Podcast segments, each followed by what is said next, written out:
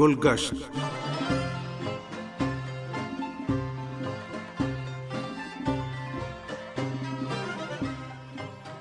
سامن پروگرام گلگشت کے ساتھ حاضر خدمت ہیں۔ گلشن نقوی کا سلام قبول کیجیے۔ امید ہے ہمارا آج کا پروگرام بھی آپ کو پسند آئے گا۔ پروگرام کے آخر تک ہمارے ساتھ رہیے گا۔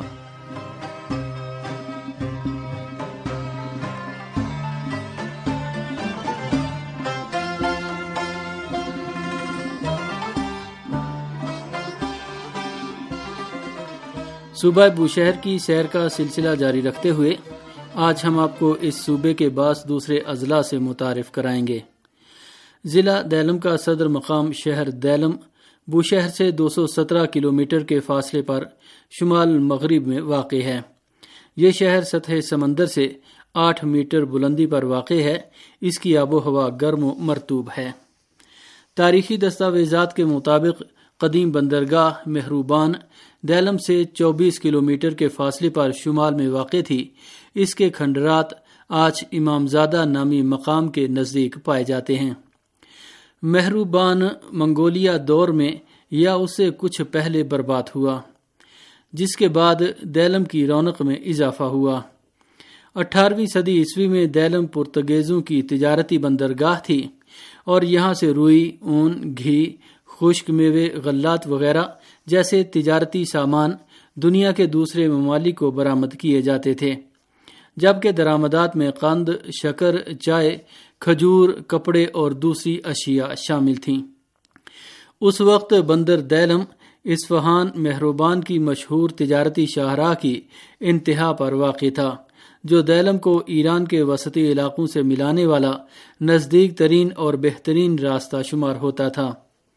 ماضی میں دیلم کے سواحل کے نزدیک محروبان کی بندرگاہ کا دورہ کرنے والوں میں نامور سیاحوں، مورخین اور ماہرین جغرافیہ کے نام لیے جا سکتے ہیں، جن میں کتاب موجم البلدان کے مصنف یاقوت ہموی، ابو اسحاق ابراہیم استخری، جنہوں نے تین سو چالیس ہجری میں مسالک و ممالک نامی کتاب تصنیف کی۔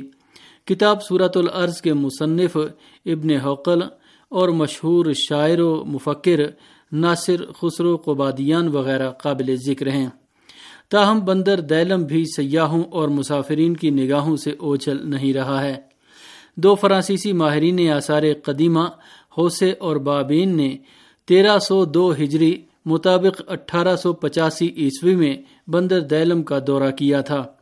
انہوں نے اپنے ایران کے سفر کی رودات کو ایک سفر نامے میں شائع کیا ہے۔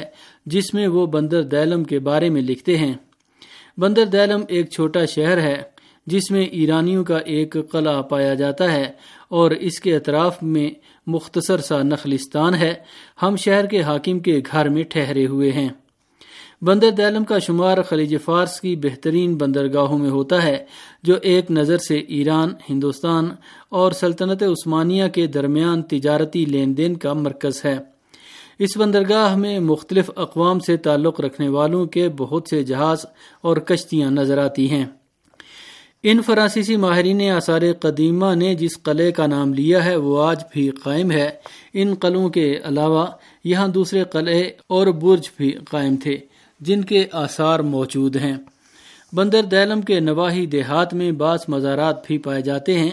دیلم کی بندرگاہ میں سامان اتارنے اور لادنے کی بہتر سہولتوں کی فراہمی اور اس کی گنجائش میں اضافے نیس لانچوں اور جہازوں کے لنگر انداز ہونے کی جگہوں کو وسعت دینے کی غرض سے دیلم پورٹ کمپلیکس قائم کیا گیا ہے۔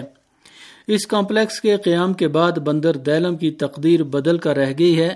یہ کمپلیکس اس چھوٹی بندرگاہ کی اقتصادی سرگرمیوں میں پیش رفت کا باعث بنا ہے۔ صوبہ بوشہر کے ایک اور ضلع کا نام بندر گناوا ہے، جو صوبے کے شمال مغرب میں خلیج فارس کے شمالی ساحل پر واقع ہے۔ مورخین اور جغرافیہ دانوں کی کتابوں اور پرانے ماخذ میں اس کے کئی نام بتائے گئے ہیں۔ قدیم زمانوں سے ہی یہ ایک آباد اور بارونق بندرگاہ تھی اور یہاں کی تجارت بھی مشہور تھی۔ موجودہ شہر پرانے باعثمت شہر کے کھنڈرات کے نزدیک واقع ہے، جس کے آج سوائے پتھروں کے ڈھیروں، مٹی کے نیچے دبی ہوئی دیواروں اور بعض پتھر کے بنے ہوئے تاقوں کے علاوہ کچھ بھی نہیں بچا ہے۔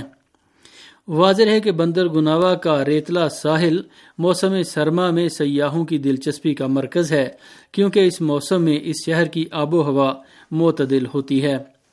بندرگاہ کے قابل دید تاریخی مقامات میں شہر کے نواحی دیہاتوں میں واقع باس مزارات شامل ہیں۔ ان میں امام زادہ سلیمان ابن علی کا مزار قابل ذکر ہے، جو بندر گناوا کو دیلم سے ملانے والی سڑک کے کنارے واقع ہے۔ مزار کی عمارت مستطیل شکل میں بنی ہوئی ہے، گمبد مقبرہ اور اس سے متصل رواق عمارت کے مشرقی حصے میں واقع ہیں۔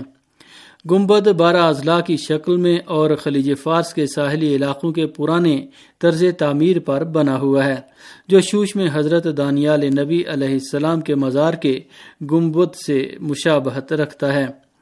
اس عظیم گمبد کا پایا بڑا اور سیڑھی نما ہے۔ اس کی تزئین نیلے، پیلے اور سفید رنگ کی کاشی کی ٹائلوں سے کی گئی ہے۔ بندر گناوا کے نیلے سمندر کے افق پر یہ عظیم گنبد دلکش نظارہ پیش کرتا ہے۔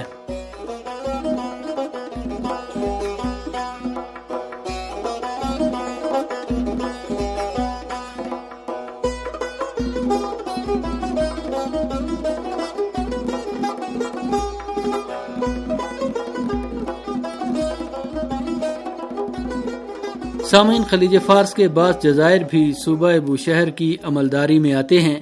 ان میں سے بعض جزائر میں آبادیاں واقع ہیں، جبکہ بعض دوسرے جزائر غیر آباد ہیں۔ تاہم، اکثر عسکری اہمیت کے حامل ہیں۔ جزیرہ خارک بوشہر سے ستاون کلومیٹر کے فاصلے پر شمال مغرب میں خلیج فارس کے سب سے گہرے مقام پر واقع ہے۔ اس کا شمار علاقے کے اہم ترین جزائر میں ہوتا ہے۔ ماہرین ارضیات کے مطابق جزیرہ خارک چودہ ہزار سال پہلے وجود میں آیا۔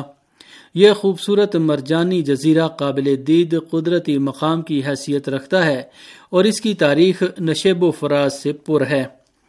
اپنی کم وسعت کے باوجود جزیرہ خارک تاریخی اقتصادی، تجارتی اور عسکری نقطہ نگاہ سے بہت زیادہ اہمیت کا حامل ہے۔ اس کی لمبائی تقریباً آٹھ کلومیٹر اور چوڑائی چار سے پانچ کلومیٹر کے درمیان ہے۔ لہذا اس کا رقبہ چالیس مربع کلومیٹر سے بھی کم ہے۔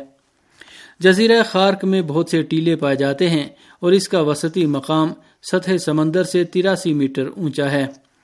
یہاں کی بلندیوں میں کوہ تخت کے نام کی ایک پہاڑی بھی شامل ہے جو سطح سمندر سے چھہتر میٹر بلند ہے۔ وسطی علاقے میں پائی جانے والی بلندیوں کی وجہ سے جزیرے کی شکل بادبانی کشتی سے ملتی ہے۔ یہ بلندیاں شمال سے چلنے والی ہواؤں کے سامنے کھڑی ہیں، جو جزیرے کے جنوبی ساحل پر جہازوں کے اطمینان اور موزوں طریقے سے لنگر انداز ہونے میں ممد و معاون ثابت ہوتی ہیں۔ مناسب طبی عوامل خاص طور پر گہرے ساحلوں کی وجہ سے جزیرہ خارک بڑے سمندر جا آئل ٹینکروں کے لنگر انداز ہونے کے لیے موزون ترین مقام سمجھا جاتا ہے۔ واضح ہے کہ ایران کا ایک اہم آئل ٹرمینل اس جزیرے میں قائم ہے، جہاں سے تیل برآمد کیا جاتا ہے۔ پہلی بار خارک میں قائم تیل کے ٹینکوں میں پچپن سال پہلے یعنی انیس سو ساٹھ عیسوی میں تیل بھرایا گیا۔ بائیس ستمبر انیس سو اسی عیسوی میں عراق کے عامر حکمران صدام نے ایران پر جنگ مسلط کر دی۔ جو آٹھ سال تک جاری رہی۔ اس جنگ کے دوران دشمن کا اصلی مقصد اور عسکری حکمت عملی یہ تھی کہ ایران کے بنیادی ڈھانچوں، قدرتی ذخائر، اقتصادی مراکز اور تیل کی تنصیبات کو نابود کر کے رکھ دیں۔ وہ ایران کو توانائی کے ذخائر سے محروم کر کے مالی اعتبار سے کمزور کرنے کے در پہ تھا، جس کا انحصار زیادہ تر تیل کی برآمدات پر تھا۔ دشمن چاہتا تھا کہ جنگ کے دوران لوگوں کی بنیادی ضرورت کی اشیاء میں کمی واقع ہو اور ملک مشکل حالات سے دوچار ہو جائے۔ چنانچہ آٹھ سالہ جنگ کے دوران جزیرہ خارک پر دو ہزار آٹھ سو اٹھاسی مرتبہ فضائی اور میزائلی حملے کیے گئے۔ جزیرہ خارک میں ماقبل اسلام اور اسلامی ادوار کے متعدد اہم تاریخی آثار بھی پائے جاتے ہیں۔ یہاں ہم ان پر مختصر روشنی ڈال رہے ہیں۔ حضرت امام علی علیہ السلام کے فرزند حضرت محمد ابن حنفیہ کا مزار اسلامی دور کے اہم آثار میں شمار ہوتا ہے۔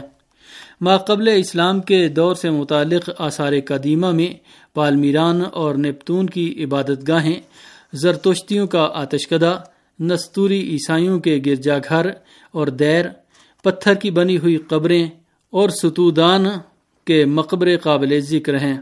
جن کا تعلق ساسانی اور پارتی ادوار سے ہے اور خارک میں کی جانے والی آثار قدیمہ کی کھدائیوں کے نتیجے میں دریافت ہوئے ہیں۔